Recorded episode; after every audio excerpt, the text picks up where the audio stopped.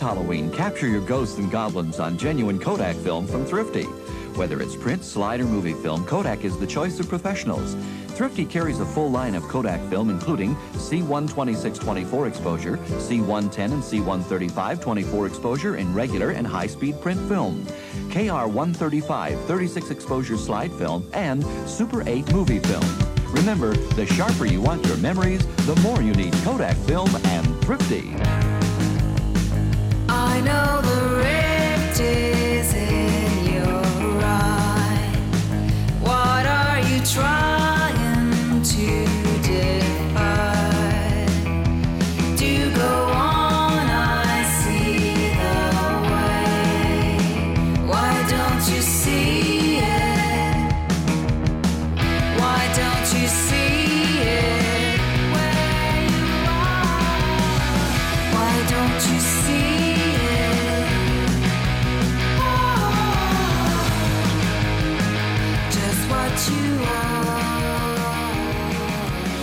Welcome to the Cinematic Void podcast.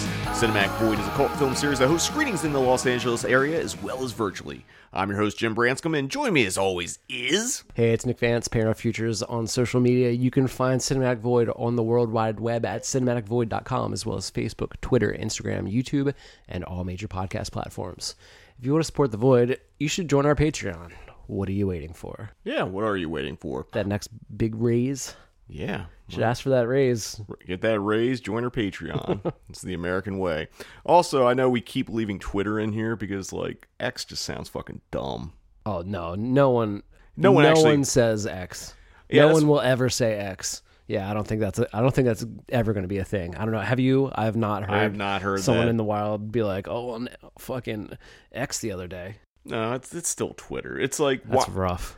It's like you paid like fucking how many millions of dollars for it, and you try to fucking change the name, and no one abides by it. It's fucking hilarious. It reminds me, we were talking about people picking their fucking nicknames. Yeah, dude. You don't get to pick your fucking nickname, dude. It's so true. It's just a nickname.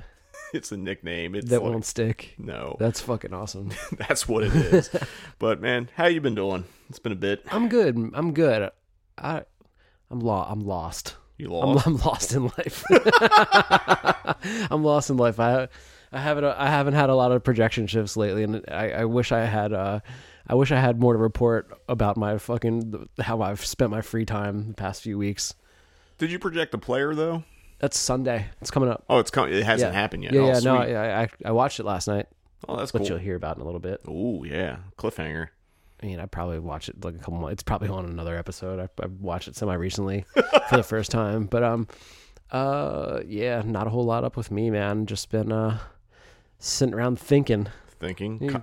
Contemplating life? Yeah. Not really, man. I don't know. Had some... my record's not out. But it is coming out. Yeah. I'm waiting to hear back from my guy. I got a guy. You got a guy. What does that mean? you got a fucking streamer plug. My streamer plug. I wouldn't hear back from him as far as like the lead time to get it up, and then it'll be out. But I don't know. I'm gonna book some studio time for December. We already got 3 songs. We're ready to go. So gonna drop another EP. Drop another one. So yeah, man. It's actually a pretty good plan. Yeah. I think just do EPs and then build up to that fucking full length. Totally. Because, like, I don't think a lot of bands can actually, like, make that leap to, like... Yeah. I don't feel like writing fucking 10 songs right now. I feel like writing 3 songs. Yeah. There's nothing wrong with that. And then you just collect the EPs and you make an LP that way. Mm-hmm. Which is pretty much what I think you said anyway on the podcast. Yeah, man. I mean, it'll have, like, a little different theme, you know? Yeah. Just, mix it up. Plus, like, I think an EP is, like... As much as I don't like short films, I think EPs are a good way for bands to kind of like, get their sound and get their bearings and figure out stuff. Totally. And just, I don't know. It's weird that like I like one short form of one art form and dislike the short form of another. Actually, I take it back. I think short films can be a really good thing. But I think a lot of people focus on making a short film to be like a mini feature-length movie, which is not really the intent for those. Yeah, yeah. Just like an EP is an intent to make a, you know, a short version of a long album or whatever. It's maybe I'm in the wrong here, but I always think of a short as just a pitch for a full-length film. Yeah, but you know, I'm sorry to discredit or to... I think now that is more what it is. But, like, you know, there's people like Hal Hartley who would just, like, he was making feature films and then he would just make shorts. Yeah. Because that's how he was, like, you know, chosen. He's like, this is where the story is. Mm-hmm. You know, David Lynch, like, his short films had no intention of being made. Sure, sure. Yeah, like, totally. Like, how do you make The Alphabet into the fucking, like, feature-length movie? You can. Yeah. Yeah, yeah. But... after a week, I guess from this recording was I was doing some traveling last week. Went to the Music Box in Chicago and co-hosted the Texas Chainsaw Massacre 2 screening with Jeremy Wagner of Broken Hope, Will Morris, who was on a episode of the podcast. I don't know, maybe a couple episodes ago. I've lost track of where we are chronologically. It's like maybe two ago, 2, 3. I can't remember. Well, but yeah. I don't know when this one comes out. Yeah, that's where I get lost. I get lost too, and I'm the one who fucking thought about this. But then we made it more complicated because we're adding an episode we weren't originally going to do, which we'll talk about in a little bit. But like, Music Box was great. It's a 700-seater theater. We were in their big house, and we did about 500 on a Thursday night. Mm-hmm. Caroline Williams was there from Chainsaw 2. She had a blast. Like, it was a fucking great night. Hell yeah. It was a lot of fun. And then that next day, I flew to Boston. And you guys, let me back up a little bit, but you guys did a Q&A with Caroline, and it was you and Jeremy? Yeah, it was Jeremy and I. Jeremy did most of it. Like, I just kind of hung out and asked a few questions to kind of close out because, you know, I kind of wanted him to have the event because, like, he's the one who basically made that happen. Cool. So. But nice. it was a lot of fun. It was like great to watch that with a crowd. It was probably the best time I've seen Chainsaw 2 play with an audience. Very nice. Like, it absolutely fucking killed. Have you screened that here? I've done it twice. Okay. With Friday Night Frights and Beyond Fest, we did a Texas Chainsaw Massacre Memorial Day barbecue where we do parts 1, 2, and 3, and Caroline came out for that. Then I did it again with a Rocky Erickson tribute with Return of the Living Dead. Oh, I do remember that. Yeah. Very cool. Yeah. So. It was a couple times, and that's why I didn't really feel like I should do the Q&A with Caroline, because I've already done a few with her. I also did one for Legend of Billie Jean, and then there was the Beyond the Darkness. Or is it called Beyond the Dark? No. What is that fucking... In Search of Darkness. That's the name of that thing. The horror documentary? Yeah. Yeah. Mm-hmm. I did a panel discussion. She was on that with a bunch of other people like Kelly Maroney and Barbara Crampton and Mick Harris and Brian used them. It was like a 80s centric. Yeah, that one's the 80s. I think there's a new one coming out. Yeah, I can't remember which decade it's They're doing the 90s, which is going to be more like the direct-to-video market era. Mm-hmm. So I'm kind of curious about that one because like there was definitely a genre shift in the 90s, but... Getting back on the topic. So yeah, Chicago was fun. It was the only thing I had a problem was like I was staying near Lincoln Park, which you can insert your own Lincoln Park reference joke there. I mean, there's a Lincoln Park here too, right? Yeah, but I think the actual famous Lincoln Park is it? Yeah, I don't know. I mean, I could be wrong. I just assume that it's the famous ones here because I'm an idiot that just thinks it's everything famous is in LA. I'm not even from here. Yeah, I mean, but that's where I'm at now. I don't know. I mean, like, Lincoln, you know, Abraham Lincoln came from Illinois, so that's why it's Lincoln Park. But I was staying over that way, and I was having a hard time finding vegan options that was open. I walked to this place that said a vegan breakfast starting at, like, 8 a.m., and I was... Abe's favorite vegan breakfast? Yeah, something like that. But, like, I walked, and I took my time, and I was, like, you know, I was, like, shooting some video for a vlog and whatever, and then, like, I get to the place that's fucking closed. Mm-hmm. It was like not open until 5. I'm like fucking Yelp, fucking website, everything on there. And like, I don't call because like half the time you try to call a business, they won't answer anyway. Yeah. But thankfully I found another place that's close by. And then on the day I was leaving, I was like, all right, I'm just going to run and get a smoothie. And like, actually, no, go back. I want to talk the night of the screening. There was a bar that I had gone to previously with Will that had, you know, Beyond Burgers or whatever. I was like, I'll just grab one to go.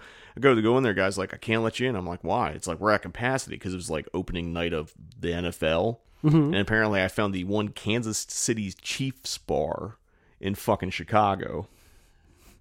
So there's all these people in Chiefs jerseys. I'm like, how the fuck does this? I don't know. I mean, I know a lot of towns have like a, I don't know how that works, like a subset of like fans that root for another team that's not in the I mean, next door to our office, there's a sign in the window of the bar that says like it's a birds bar. I don't know if they're eagles. I don't know if they're ravens. I don't know if I don't know which birds they're rooting for in there, but maybe it's the headquarters. That's crazy. I mean, where they flock. God, man. But anyway, so I couldn't get a Beyond Burger, and then there's a sushi place that had vegan sushi. So like, sweet, I'll go there. And they're like, oh, our POS system is down. We can't like. If you have cash, and of course I had no cash on me, so I was like, I'm just eating popcorn. Yeah, dude, you're fasting. Well, then the last day, I was like, all right, I'm going to go get a acai bowl at this place. And I walked there, and it was fucking closed. Hell yeah. And then Chicago hates you, dude. But Chicago's absolutely beautiful. Chicago's sick. You were where in Chicago? Lincoln Park area. So is that downtown? Is that like a? It's south of like it's south of the Music Box, because the Music Box is like above us, and then above the Music Box is where Wrigley Field and all that was. Mm-hmm. Like Music Box is actually closer to Wrigley. It's like less than a mile, or whatever. Because when I went in January, I stayed at a Cubs themed hotel, like because it was right near Wrigley Field. Cubbies. Yeah. So like, I was like, maybe I'll walk by Wrigley Field again or whatever, and it was like 40-minute walk. I'm like, nah, I'm not doing it. Yeah. But I did eventually get an acai bowl at another place. It was like a gym that had it or whatever. But it's like, it was just like, man, someone just doesn't want me to eat. Got to Boston that day and like, found plenty. Boston has a lot of stuff. Like, Boston was sick. I hung out with this guy, Billy, who works at the Coolidge because Midnight Mark was actually at TIFF during when I was there. Mm-hmm. Actually, Ryan, who runs the Music Box, was also at TIFF. So like, some of the homies I didn't get to see, but like, Billy was fucking cool as shit. Screen Collateral there at midnight. Cool. It was really cool. Went to a record store, bought some records that I didn't need to buy, but. Did you go to, what's the store? What's the store that's the guy from Drop Dead? His store. Was it Armageddon Shop? Yeah. Did you go to Armageddon? Nah. It was sick when I went. Where is Is it in Massachusetts? It's in Boston proper. Oh yeah, Brookline. For those you don't know, is like it's own city wrapped around Boston. Like literally, mm-hmm. You could cross the street and be in Boston and cross back over here in Brookline. That's how the line works. Okay. That's how Mark explained it to me. So it's like the way I would explain Brookline. It's like kind of like a mini Brooklyn within Boston, just like the vibe and all that. It's also a college town, so it's a really beautiful place. And like I was saying, Chicago looked absolutely beautiful. Love all the fucking brick. Mm-hmm. Lots of stuff. Accidentally walked through the Chicago Lincoln Park Zoo because mm-hmm. I saw Nature Trail. I was like, I'll just walk around because it was killing time. And as I'm walking, I'm like, there's some deer thing. That's kind of cool. And then I see zebras. I'm like, oh, did I just walk in the zoo on accident? Nice.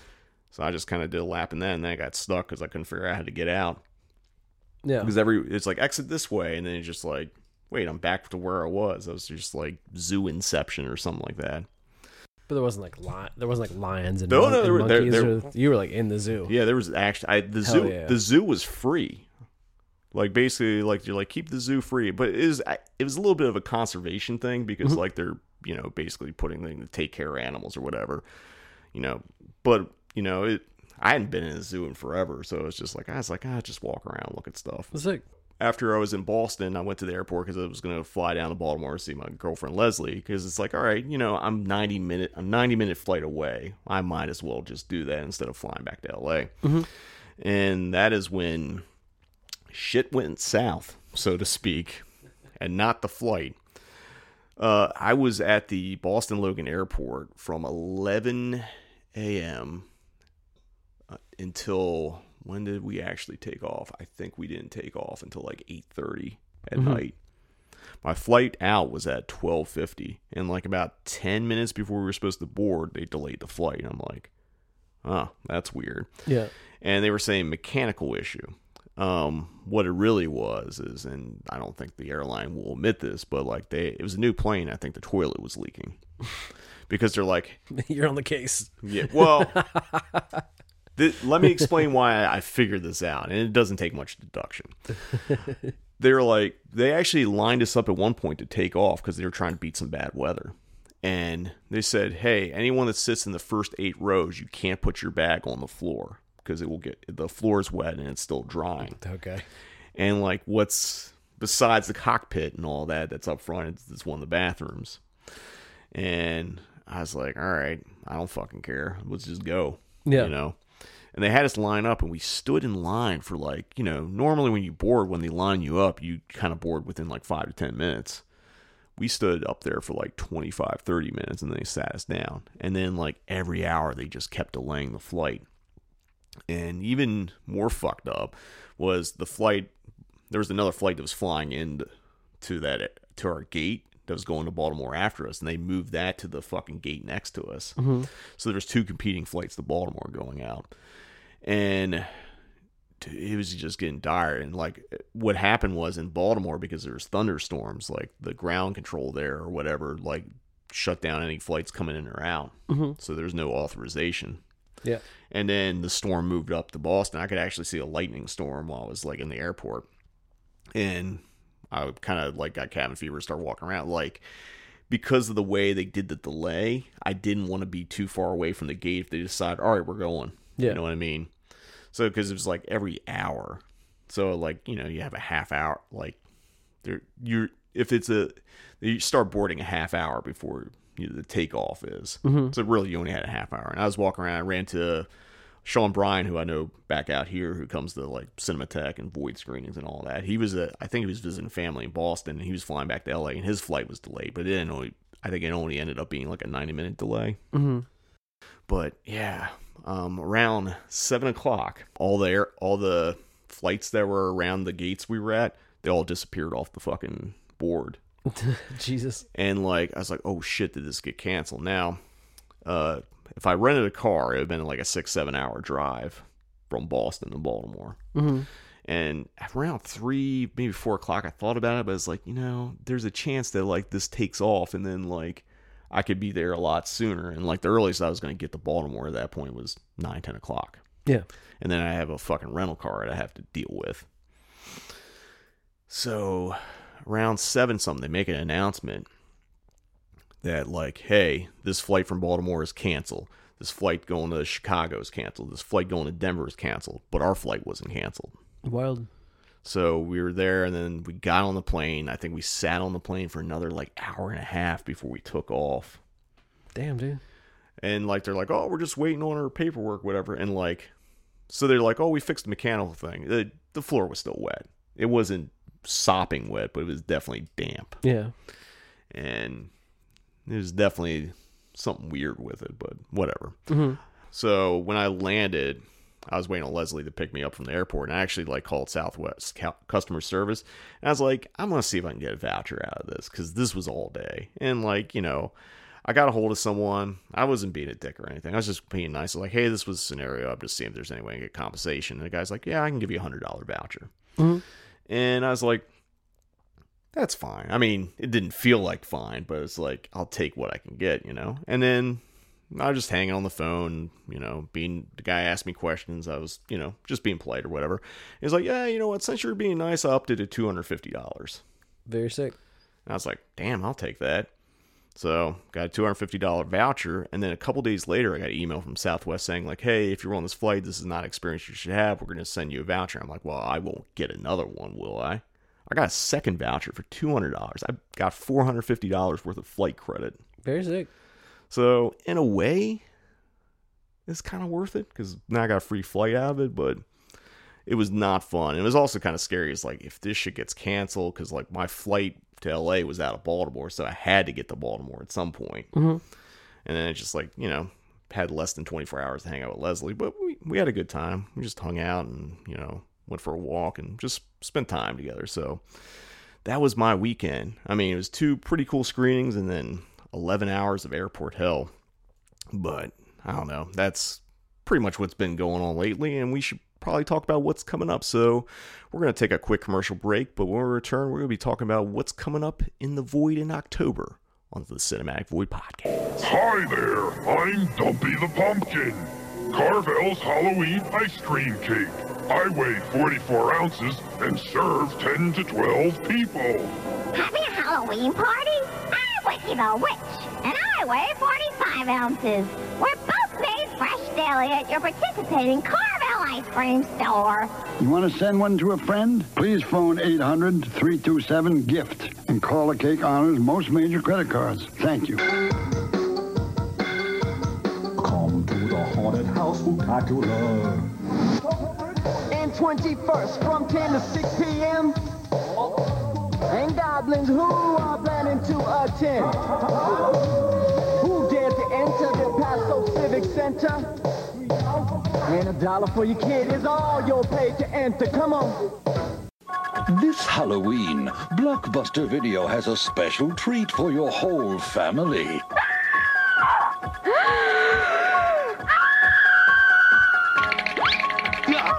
You can take home any of these great Halloween classics for just $7.99. Or rent two movies and get them for $3.99. Now, if that's not a reason to scream, what is? Make it a blockbuster fright. Welcome back. We are going to be talking about the October lineup here on the Cinematic Void podcast. That's going to include Beyond Fest and then the rest of our October slate. Since Beyond Fest is, you know, as we're recording this, tickets went on sale today, and I think, you know, some bumpy parts, but, you know, I think most people got the tickets they wanted. Mm-hmm. It seemed like it. We should talk about what the Void is doing at Beyond Fest, and we're not going to go too deep on this first one because, you know, spoiler, we're going to actually do a whole episode on this movie because it's one of my personal favorites, and I know it's one of your personal favorites. Oh, yeah. And it was actually your idea. It's like, hey, why don't we do a tie-in? And I'm like, that's fucking brilliant. I'm a fucking idiot. Thanks, Nick. So what Cinematic Void is presenting at Beyond Fest on October 5th, it's going to be at the Aero Theater in Santa Monica. We are presenting Severin Films' brand new, this is a world premiere, 4K restoration of Cemetery Man, a.k.a. Delamorte, directed by Michele Soavi. I don't know how the epidemic started. All I know is that some people, on the seventh night after their death, come back to life. I call them returners. I don't live alone. I've got a helper, Nagi. On his ID card, it reads, distinctive visible marks, all. The most beautiful living woman I have ever seen. The cemetery's small, but it's got a marvelous ossuary. I don't want to.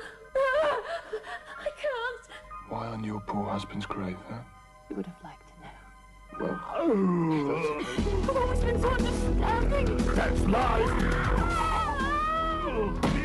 He came back to the dead, he raped her, and then bit her to death. Is it true what they say, that the dead come back to life here at night? Go away. I haven't got time for the living. How sweet. Yeah. No.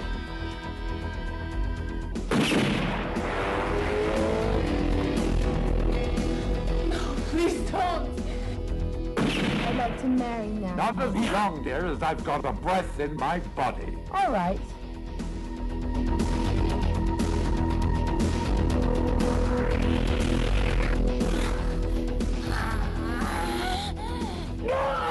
If you don't want the dead coming back to life, why don't you just kill the living? Smoking is not allowed in here! What are you doing on the floor, sister? She's praying. Delamorte, wait! There's another maniac on the loose. He already shot 3. Somebody's stolen my crimes. Make a wish. I want you to fall in love with me.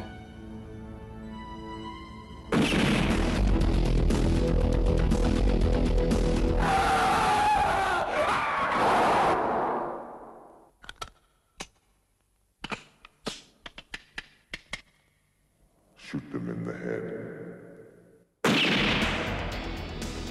Film stars Rupert Everett, Anna Falchi, and Francois Haji Lazaro, who plays Nagi in the movie. For those who haven't seen it, Francesco Delamorte is a beleaguered caretaker at a small Italian cemetery who searches for love while defending himself from dead people who keep rising again. And there's a lot of different readings. You can get very metaphoric, or you can just watch it as a classic Italian zombie movie. I'm really excited to see this on a big screen. Personally. Oh, have you ever?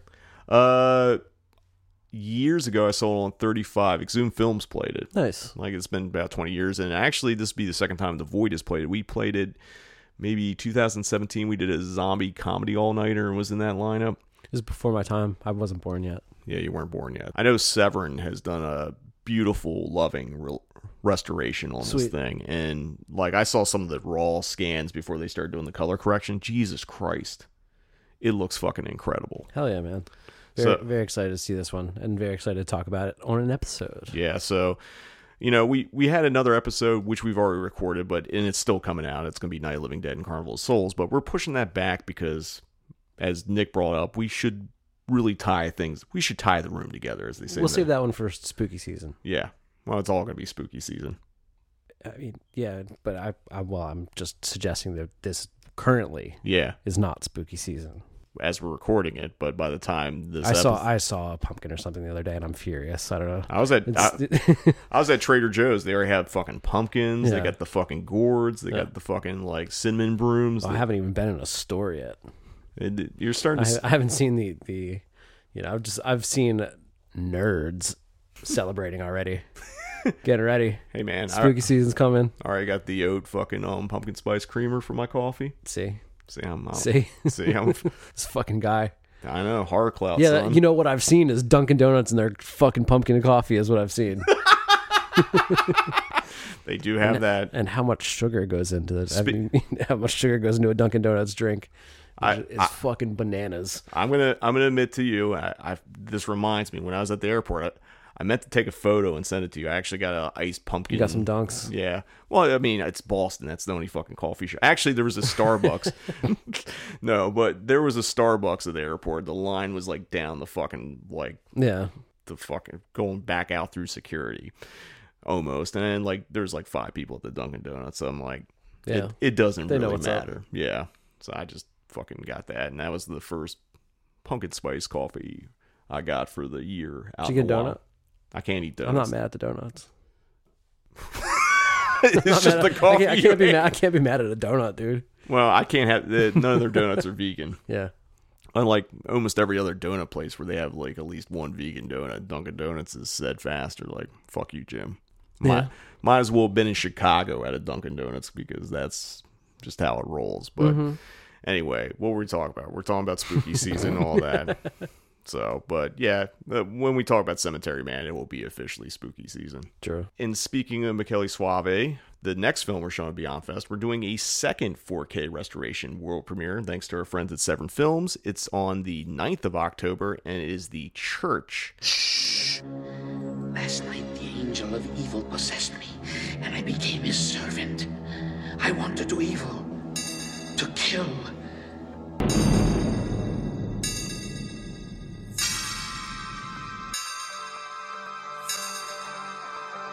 Which, I don't know, Church was originally supposed to be Demons 3, you know, following up the first two directed by Lamberto Bava. Way Italian naming and sequel things work, Bava went to a different distributor and made his own Demons 3. It was released as, the movie was called The Orc, but I think they released it as Demons 3. You said The Orc? The Org. Like an organization? No, as in org, as a beast type thing. Like an ogre? Yeah, is it an org or ogre? I'm going ogre on this one. Ah, fuck now. I mean, I guess I gotta look it up. Yeah, well, is it org or is it ogre? I think what is it? Oh, like that? Like, yeah, is that ogre? Is it ogre or is it, how do you say? Is it ogre or org? Ogre. It's got ogre. Yeah, but am I just the idiot? Did I just? I hope so. I'm just a fucking idiot. I hope so. Is the ogre, right? Like an ogre, like an ogre, right? Yeah, but is ogre an org like an ogre, like the guy from Revenge of the Nerds? Ogre. Yeah. Why am I saying org? Don't gloss over that. That's a good joke. It is. No, it's a great joke. Now I'm just wondering, like, I know it's ogre, but can an ogre and org be like one of those? Like, what's an org? I thought it's the same as the ogre. I'm just wondering if it's one of those, like, is it one of those like Sam Hain, Sal Wynn fucking things? Maybe, but I've just never heard of an org in my life. I'm going to actually say you're right. I'm going to say I'm wrong and you're right. I hope that this is just something you've always just read never heard someone say it out loud. No, I've definitely heard someone say ogre out loud, but I swear I've seen people call it org or I'm just going to... I've never heard of an org outside of like .org. Yeah. I'm just going to say I'm fucking wrong. Cool. And I'll take it when I can get it. Yeah, and I've been wrong for many years. Sometimes you hear a word or you read a word and you read it a certain way and it gets in your brain and then you say it out loud in front of people or on a podcast. I know that the place in New York and the film is Synecdoche, New York. I know this. I've seen it. I love it. And I still, in a work meeting, said Synecdoche, New York. It's embarrassing.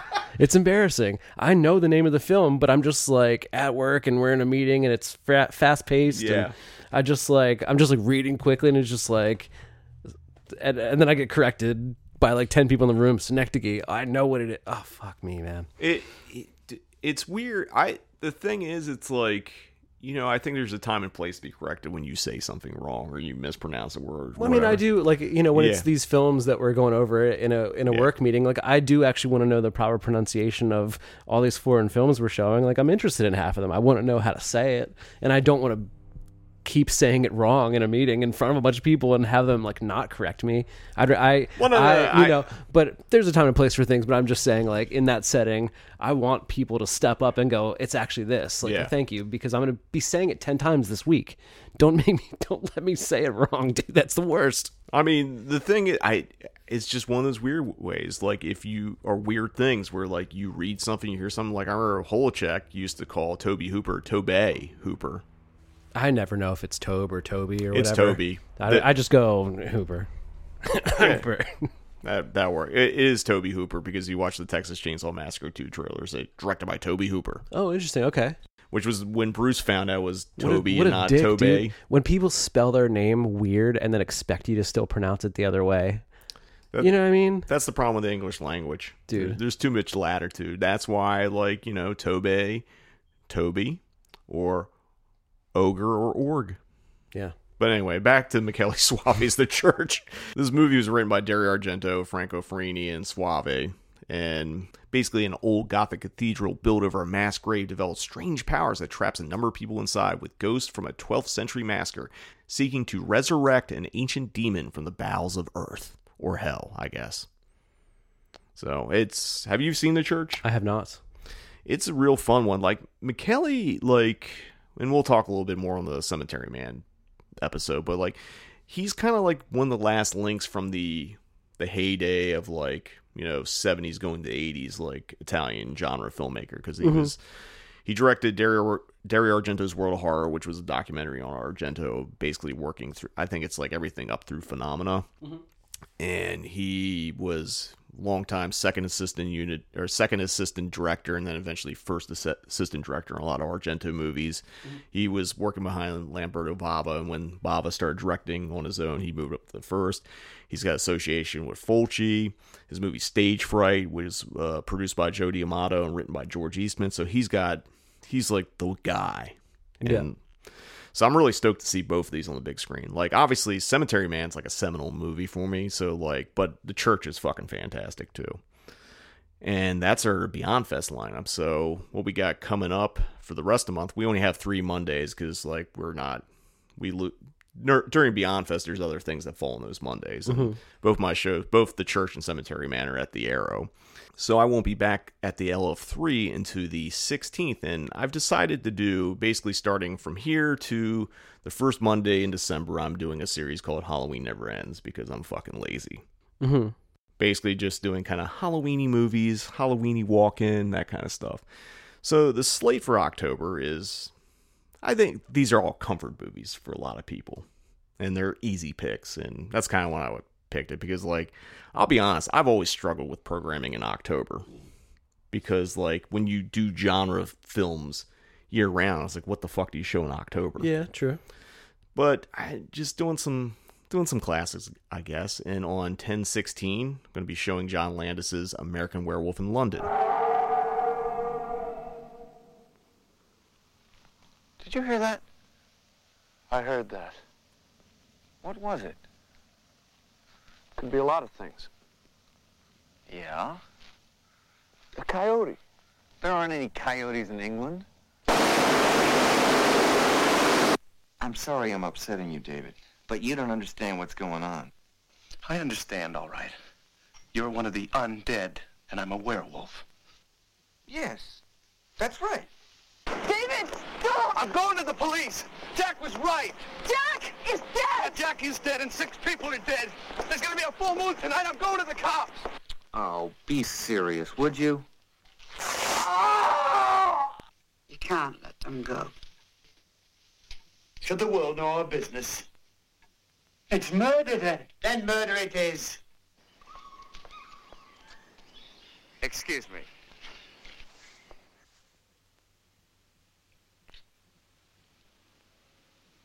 I'm a werewolf. A werewolf?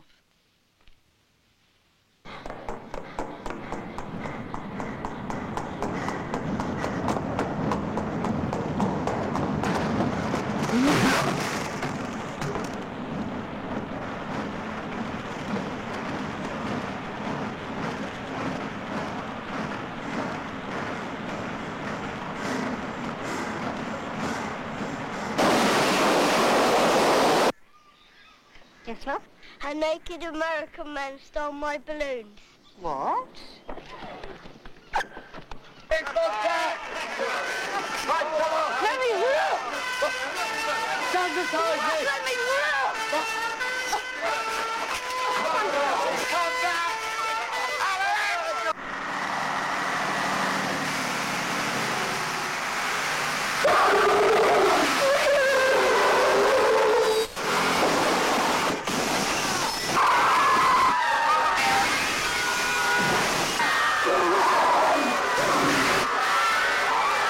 Film stars David Naughton, Jenny Goudier, and Griffin Dunne. Yeah, it's Griffin Dunne. I think Griffin Dunne for sure. Yeah, I think I called him Griffin Dunne before, even though I don't know why. I think we said Griffin Dunne when we did the episode with Tim, which was episode.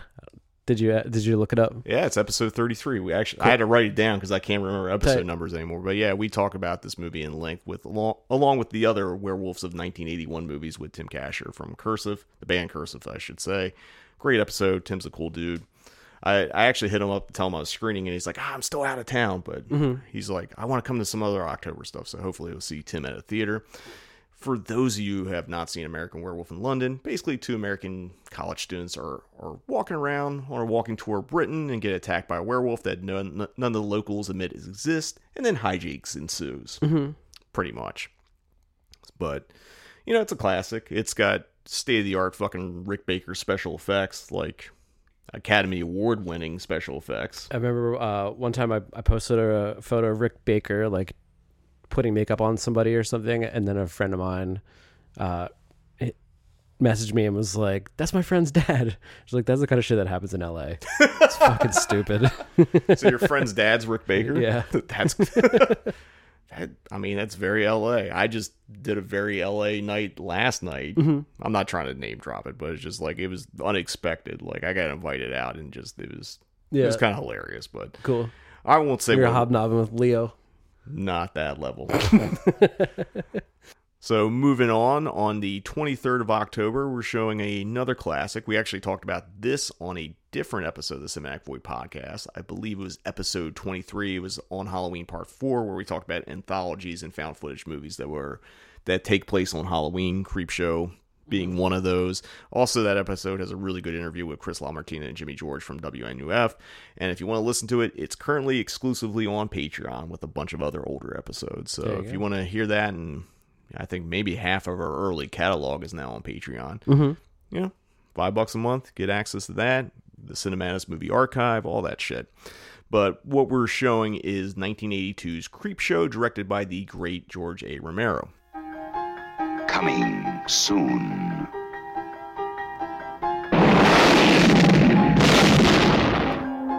Jolting tales of horror. Creepshow. From the author of Carrie, The Shining, and Cujo. And the creator of Night of the Living Dead and Dawn of the Dead. You'll scream at ghastly ghouls. Cringe at weird kids. And shiver at the doings of evil doctors. This is going to be extremely painful, Mr. Verrill. Creepshow will grab you, grow on you, and give you the creeps.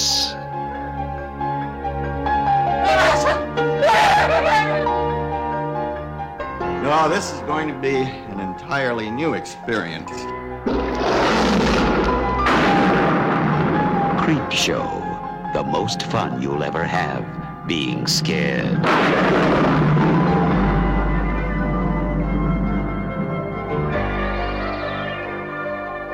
Now, this is an anthology movie, so there's a ton of actors in it. There's Hal Halbrook, Ted Danson, Leslie Nielsen, Adrian Barbeau, Fritz Weaver, Ed Harris, E.G. Marshall, Tom Atkins, just tons of fucking people in this movie.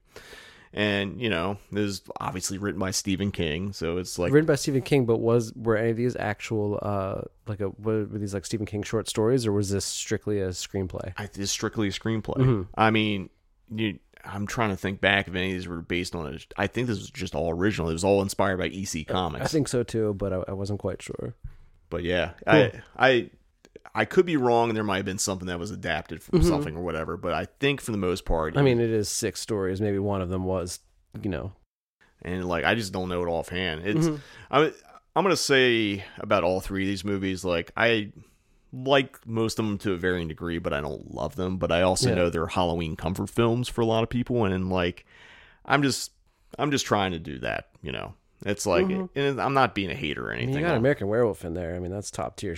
That's top shelf. That is top shelf. And Creepshow is a lot of people's favorites. And when we get sick, it's sick enough. Yeah. Not everything has to be top shelf. Yeah. And I should mention, I went back and counted. This is the 7th George Romero film I've screened in Cinematic Void. Okay. This is actually the second one this year. Did Season of the Witch earlier. Mm-hmm. And, so far I've done the Dead Trilogy. I've done Season of the Witch. I've done Martin, Creepshow, and The Crazies. Cool. Or I'm going to be doing Creepshow, I should say. But I think Argento I might have done more at this point. Okay. But it's kind of neck and neck, and then there's Fulci and all that. So, as I go through these, I'm going to have to start focusing on other directors. I realized I've only shown one David Cronenberg movie. Oh, wow. The entire, in-theater experience of The Void. There's been a couple times I was going to do more, but I had a series that fell apart for some reason and all that, but I think at the end of the year I'm gonna sneak in a Cronenberg movie. I plan on it, but we'll see what happens. But yeah, for those of you who haven't seen this movie, which I think most people have, but also let's understand that when I say this, a lot of people that come to Cinematic Void screenings now haven't seen a lot of these movies, but they're probably culturally aware of them. So for this one, 6 grisly tales about a murdered father rising from the grave, a bizarre meteor, a vengeful husband, a mysterious crate occupant, a plague of cockroaches, and a disgruntled boy. My favorite genre of horror, disgruntled boy. That was the IMDb blurb.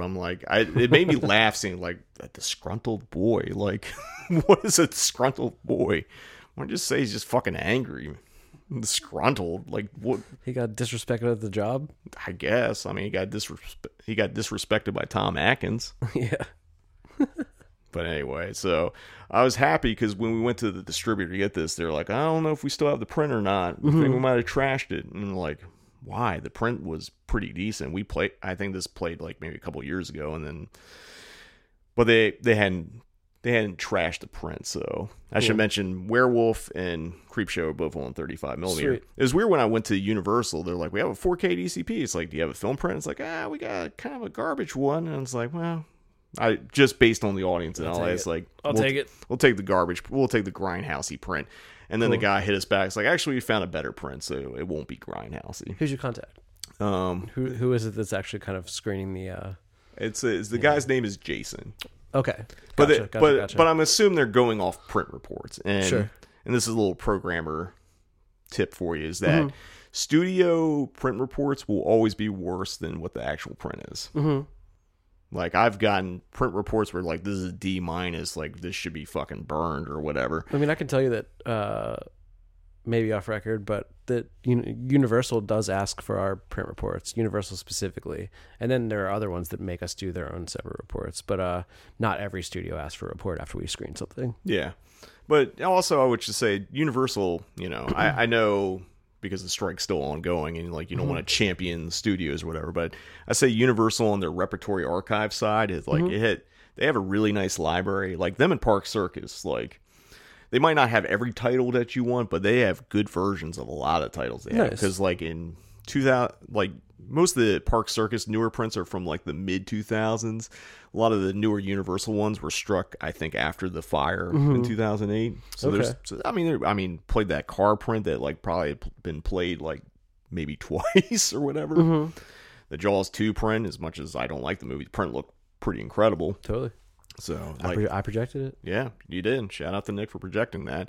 The Jaws print, we had the good Jaws print. That shit fucking smoked. Like, cool. Universal has a lot of good prints of stuff. Hell yeah. And like, I always, you know, played the good Halloween 3 print at the Void Marathon. I'm just trying to think about the Universal titles I've played over the years, and they have some vintage titles too in their library. But like, I do want to shout out Universal has a nice. Hey, they're good prints. All the are their archivists are.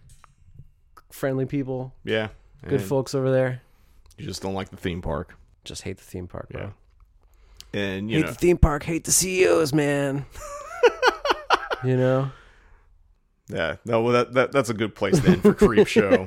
Even though we were talking more about Universal, but like the Creep Show print looks pretty good too. So anyway, on the 30th of October, which closes out our October lineup, I will actually be out of town again for this, and I tried to pick a movie where no one would actually show up and want to do a Q&A.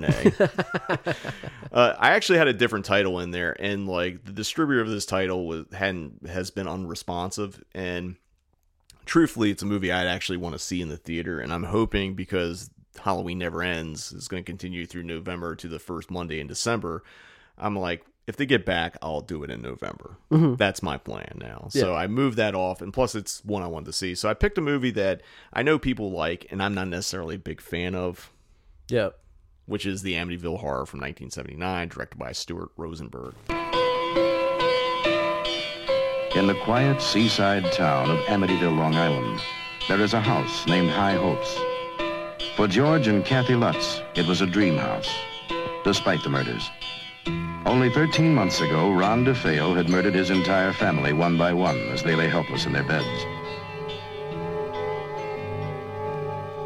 But the killer, who claimed he'd been possessed, was safely locked away. George and Kathy were looking forward to moving in. They weren't superstitious, not then. But the next 28 days would change their minds forever. What was it that possessed Ron DeFeo? Was it something in the house?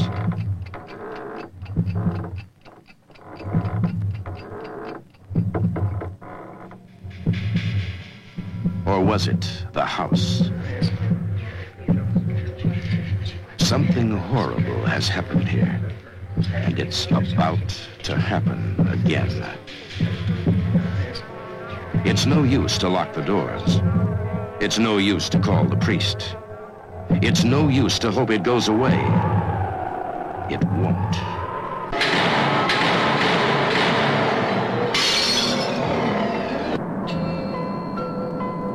The Amityville Horror.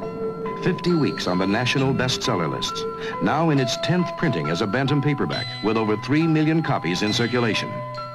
Soon to be a major motion picture starring James Brolin, Margot Kidder, and Rod Steiger, under the direction of Stuart Rosenberg, with a score by Lalo Schifrin.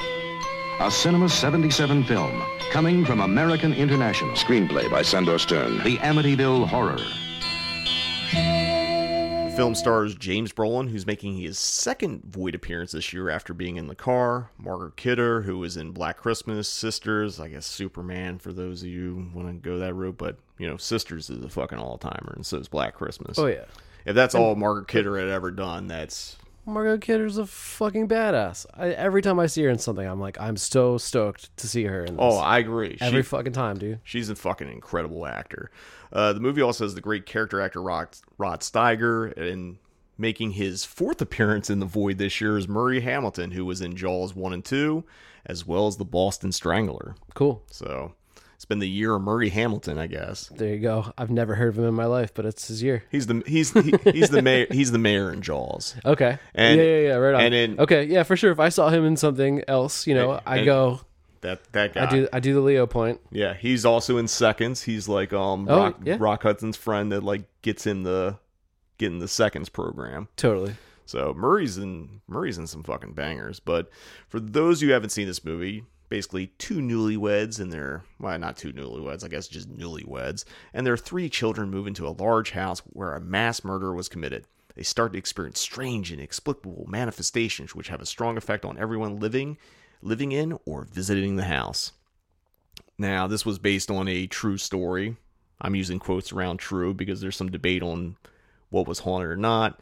I think I told you, I think I may have mentioned this in the, in like the HorrorCon episode, because we're talking about going to like, horror conventions and things like that. Mm-hmm. When we used to go to the horror convention in College Park, they had, the guy that lived in the house at the time, he was in the Amity house. He was the guest and had like a whole slideshow. And like, there was like a big, like grand finale where he shows a photo and it's like, you know, some kind of like ghostly figure in the window, you know? Yeah. It was awesome. It was great. It was, you know, it's like something I'll remember forever. Like whether I believed any of it or not, like it was fucking awesome, man. I mean, that family is made I think it's the Lutzes. Yeah. And he died a couple years later.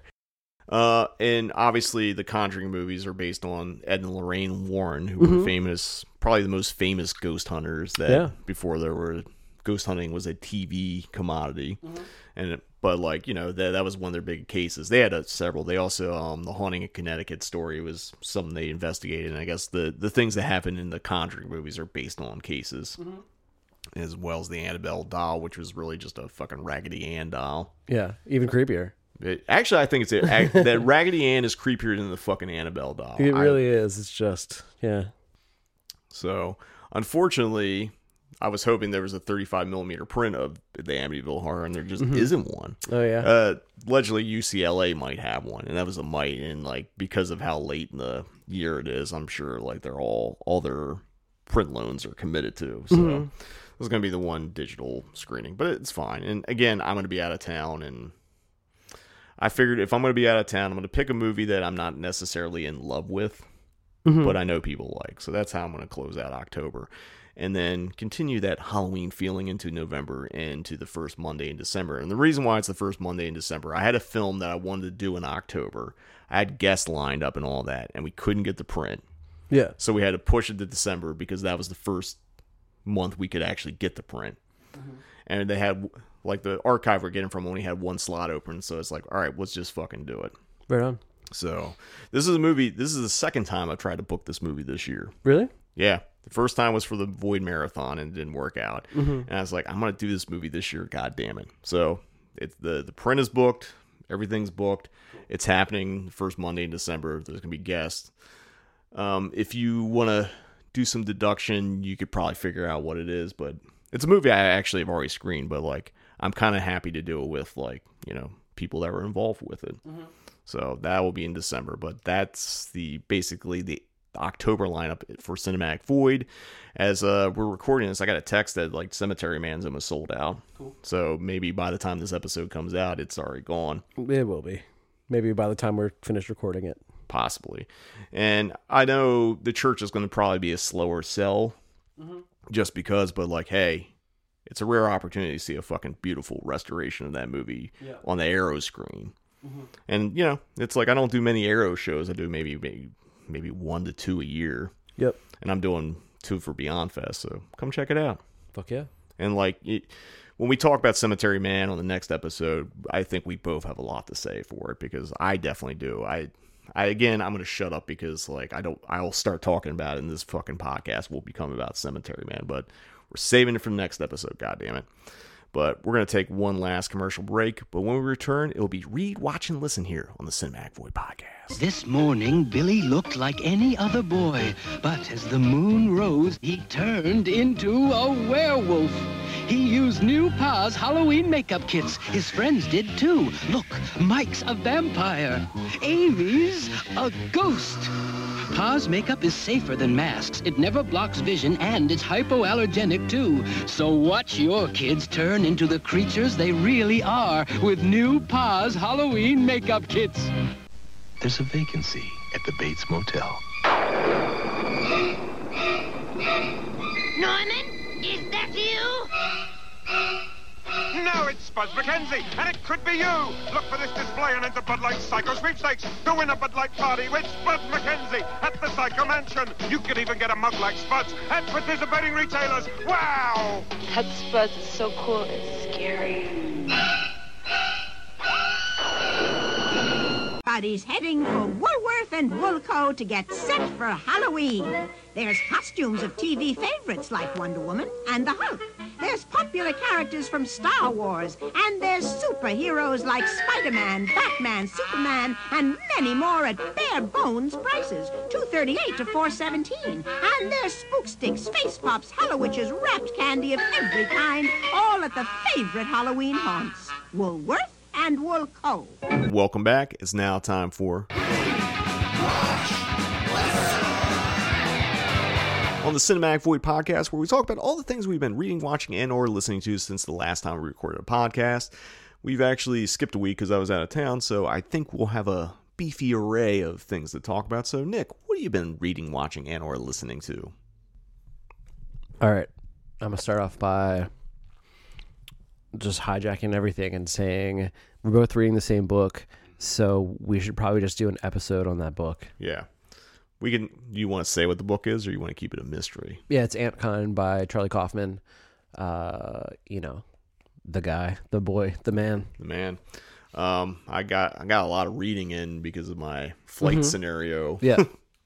I used to read on planes all the time, and I kind of fell out of it, and now I'm forcing myself to read again, and like this has probably been the book that's like kind of unlocked it for me. But cool. We'll save it to that because we're going to do a Cinematic Void book club. But sick. But yeah, read for both of us is Antkind, and I was inspired by it because like last time we recorded, I saw that like sitting out. I'm like, what's that? And it's just like, because I looked at the cover and I couldn't really tell, and you're like, oh, it's the Charlie Kaufman novel, and it's Charlie Kaufman's first and only novel. It's very film centric, so it was just like, yeah, I told Jim what it was basically, and next day he's like, hey, I bought that book. Yeah, I'm like, cool. I'm gonna start actually reading it now. You know, it was just like sitting in the pile, but you inspired me and I inspired right, you. Yeah, exactly. So I'm like, well, if you're reading it right now, dude, let's read it together and so that we can talk about it. Just a rare opportunity amongst friends, but let's turn it into content. Yes. Because it isn't real unless it's content. Yeah. For watch, I've been on that Bergman kick after seeing Persona. I think I talked about Persona a little bit in the last episode, although maybe that'll come out after this episode. So we're just the fucking, everything's upside down, and that's fine. I just watched Almodovar's film called Talk to Her. That movie's fucking insane. It's from 2002. Really fucking uncomfortable and fucked up. And then also appeals to the to my love of matadors and bullfighting, which I just, Jim just shook his head, as did most of you.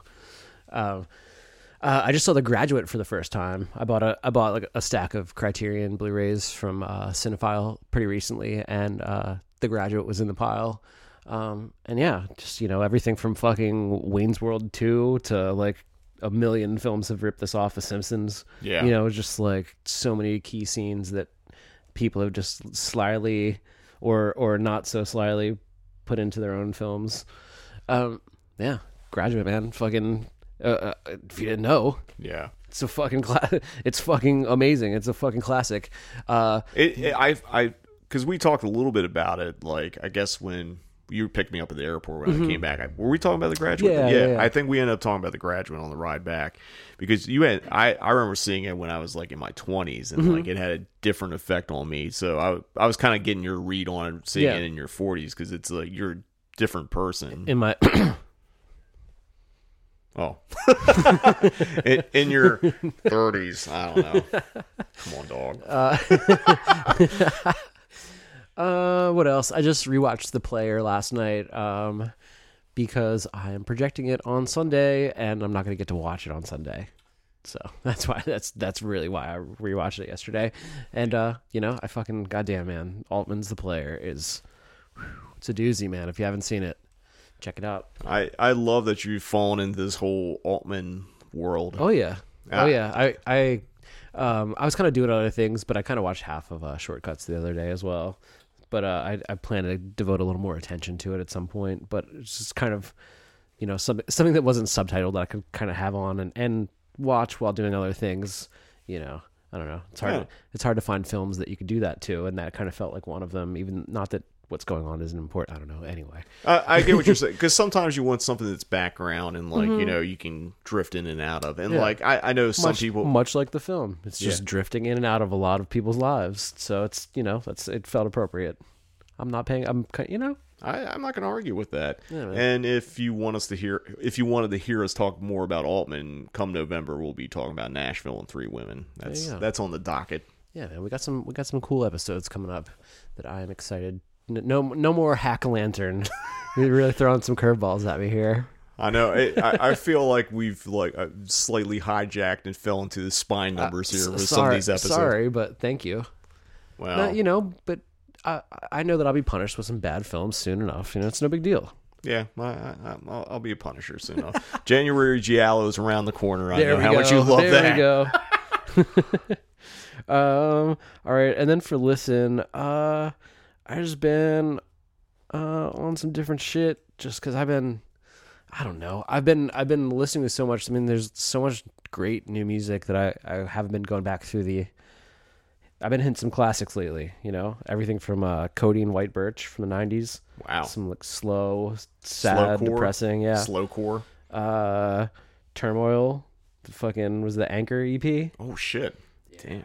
But yeah, fucking Turmoil, Anchor EP, but then also going and listening to like, you know, Crosby, Stills and Nash and like the first Bee Gees record and the Turtles and just kind of going back to like some 60s kind of stuff. Just kind of, I've just been too fucking 2023 lately, and so I'm like, I need to listen to some old shit. Sometimes that's a good thing. Get a vibe. Yeah, sometimes you just gotta like pull yourself out of a vibe, because like if you get, you know, a lot of the stuff that's been coming out has been very 90s, early 2000s centric, like the new stuff, and then like you go listen. So you're kind of, I feel like I'm in a little bit of time loop, and like when we get to my listen, I kind of broke the mold a little bit. Yeah. Although I've been very trapped. So just busting out.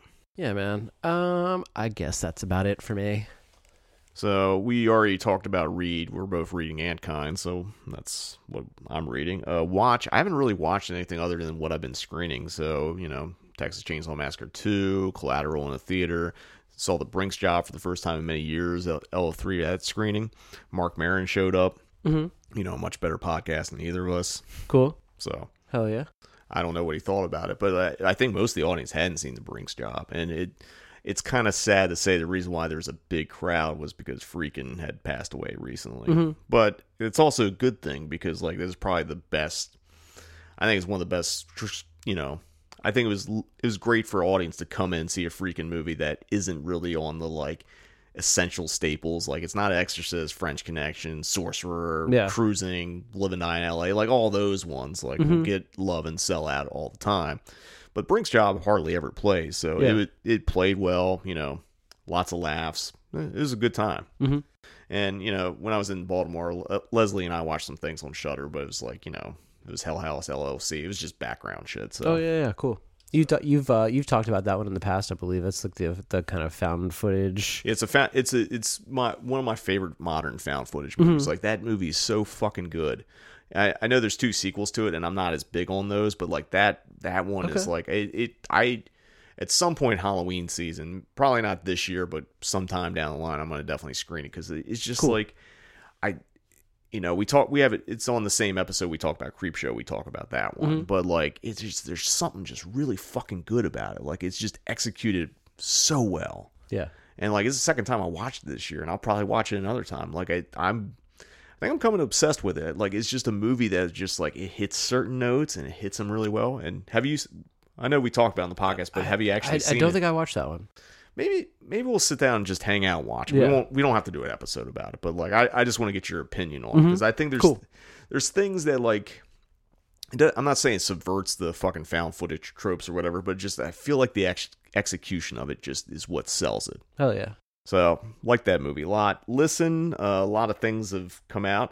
New Dying Fetus record, Make Them Beg for Death. Cool. Sounds like a Dying Fetus record. Yeah, cool. Like, you know, it's fucking great, you know. The hardcore kids are trying to steal Dying Fetus from the from the metalheads. All right, so if some of those hardcore bands start doing fucking guttural fucking vocals, maybe, but it's a fucking death metal band. Of course it is. I know you shouldn't hardcore dance at a death metal show. You're a fucking dork.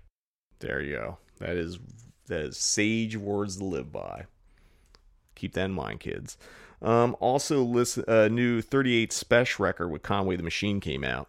And I know Spesh usually does records with Benny the Butcher and things like that. So I downloaded and I think it's a solid fucking record. It's been a while since I've had it. It's full length?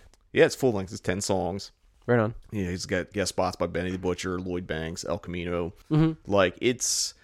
Out of all those records that have been coming up, this one just feels the most solid. Okay. I wasn't really skipping through. It was just a nice listen all the way through. And it's no disrespect to those Griselda guys and all the affiliates and all those people doing the throwback and boom bat movement. But it was just, it's been a while since I've actually enjoyed, fully enjoyed one of those records where it's most of them it's been oh, this song's sick. And then I'm not on big in this one. I'm not. It's just solid. So it's called the Special Machine. Special spelled Speshal Machine. This morning I woke up to find another Nas record. This is the second one this year. It's Magic 3. Holy fucking shit. Fucking Special Machinery. Sorry. Thank you for correcting me, though. I'm just loading it to my... Oh, you're on iTunes now? Just adding your iTunes. It'll be on your next rewatch and listen. But Nas Magic 3, holy shit. Dude, this 6-album run he's been on since, King's the Disease 1. He's... I don't know, man. It's I always loved Nas. Nas was always one of my favorite rappers. And even, the records where people weren't big on, I still thought his rhyming was impeccable. And his rhyming is just so fucking great. And those Hit Boy beats are fucking incredible. I love Magic 2. Magic 3 I like better. It's how are you fucking doing this?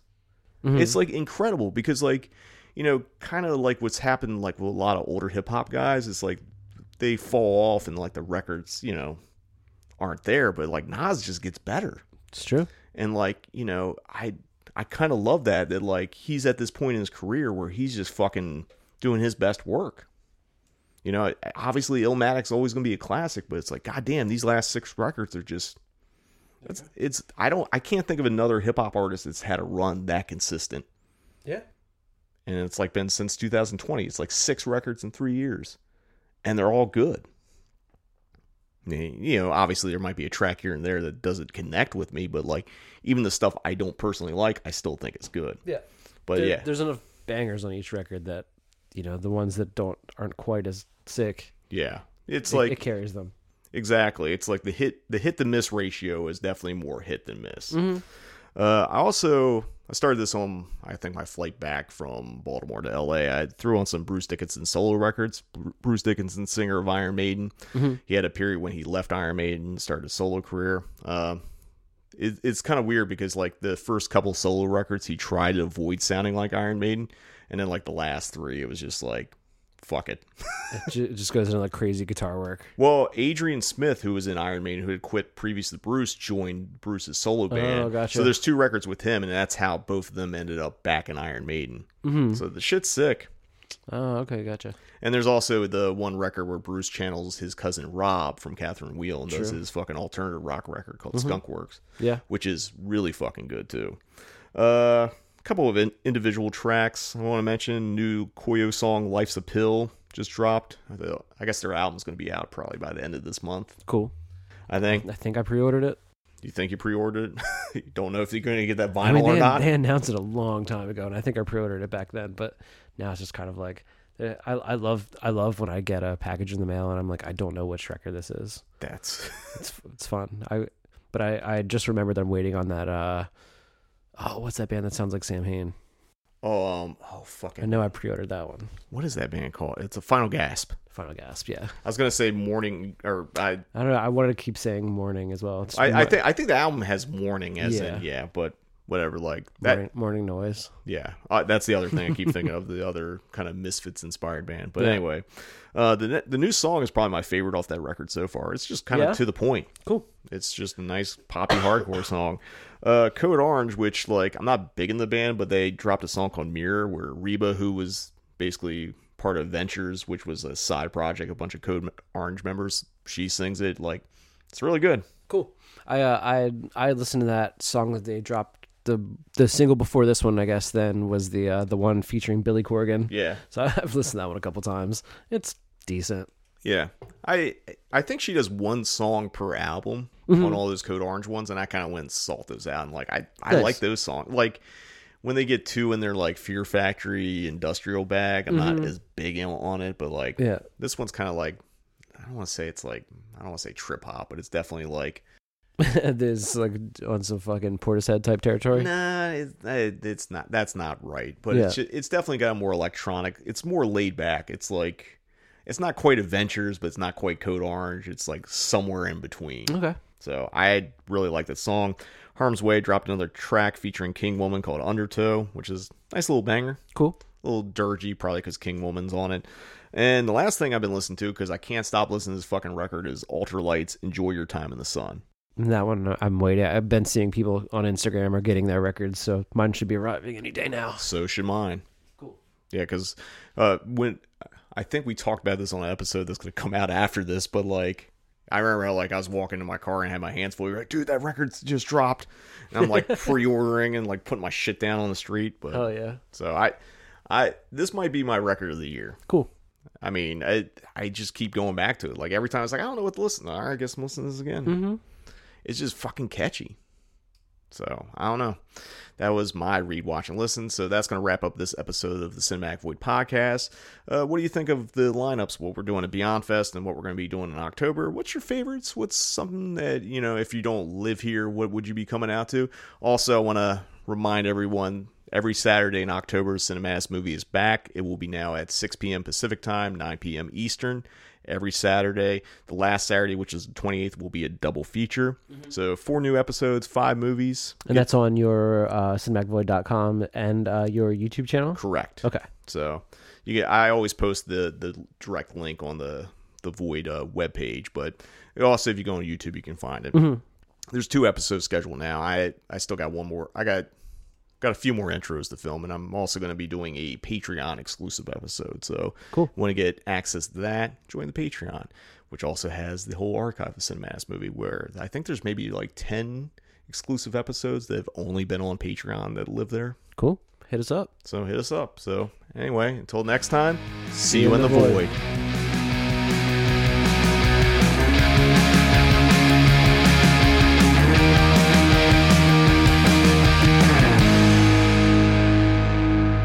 Halloween approaches, you have to prepare yourself for what might happen. More orange sprinkles. It's a special time of year, and Dunkin' Donuts is dressing up their donuts for the occasion. And here's the werewolf. So come to Dunkin' Donuts and get into the spirit of Halloween. We'd like some Halloween donuts, please. Oh.